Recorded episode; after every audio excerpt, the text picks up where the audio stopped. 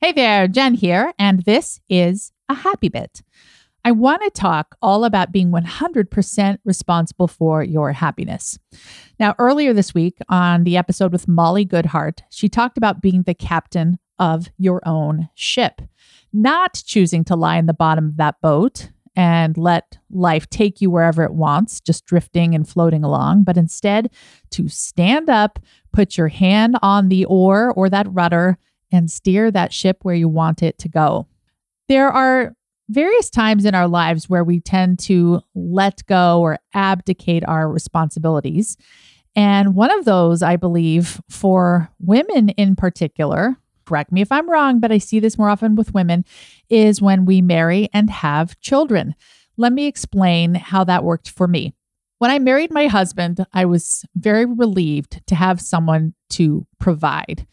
And with that in mind, I abdicated my responsibility to really have anything to do with our finances. I was happy to go to Target and spend that money, but I didn't really help budget or stick to the budget or do any of that process.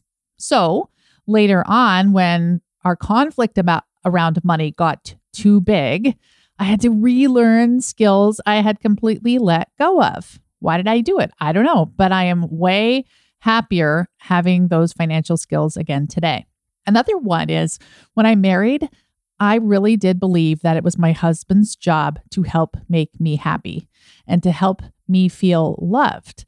And if I didn't feel loved or he didn't act the way I thought he should be acting in a certain situation, I would feel hurt and sad or angry. I was abdicating my emotional responsibility to love myself and be happy. It is our responsibility. Now, when I had kids, similar things happened. I let go of my boundaries around self care and I let my children completely breach those boundaries so much so that I was exhausted and grumpy. And luckily, my mood and my body and my exhaustion forced me to learn how to retake control of that area after a number of years and establish those healthy boundaries again, where I could engage in some quality sleep, some quality self care, having fun out with friends.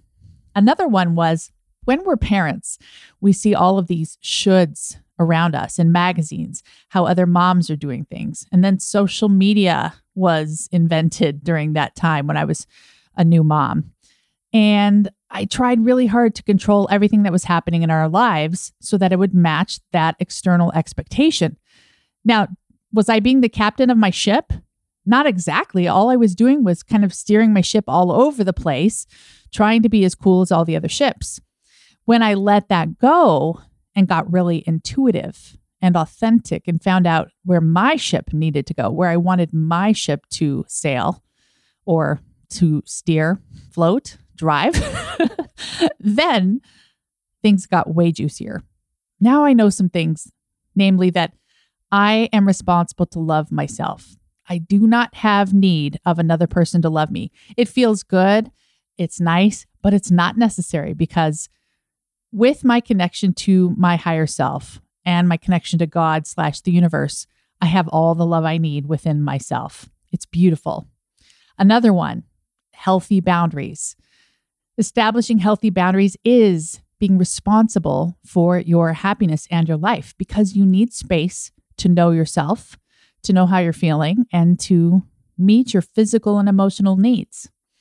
I am more financially responsible. I am in a business and I'm making my contribution in the world according to what my intuition has told me to do. So I steered that ship where I wanted it to go, independent of my husband and definitely independent from my kids. I took control of the situation. I chose to be 100% responsible. So, a question I want to ask you as we close is Could you be happy? And could you maintain yourself in a 100% responsible way, independent from, separate from all the other people in your life? That is a question for you to ponder today. Could you do it financially, emotionally, physically?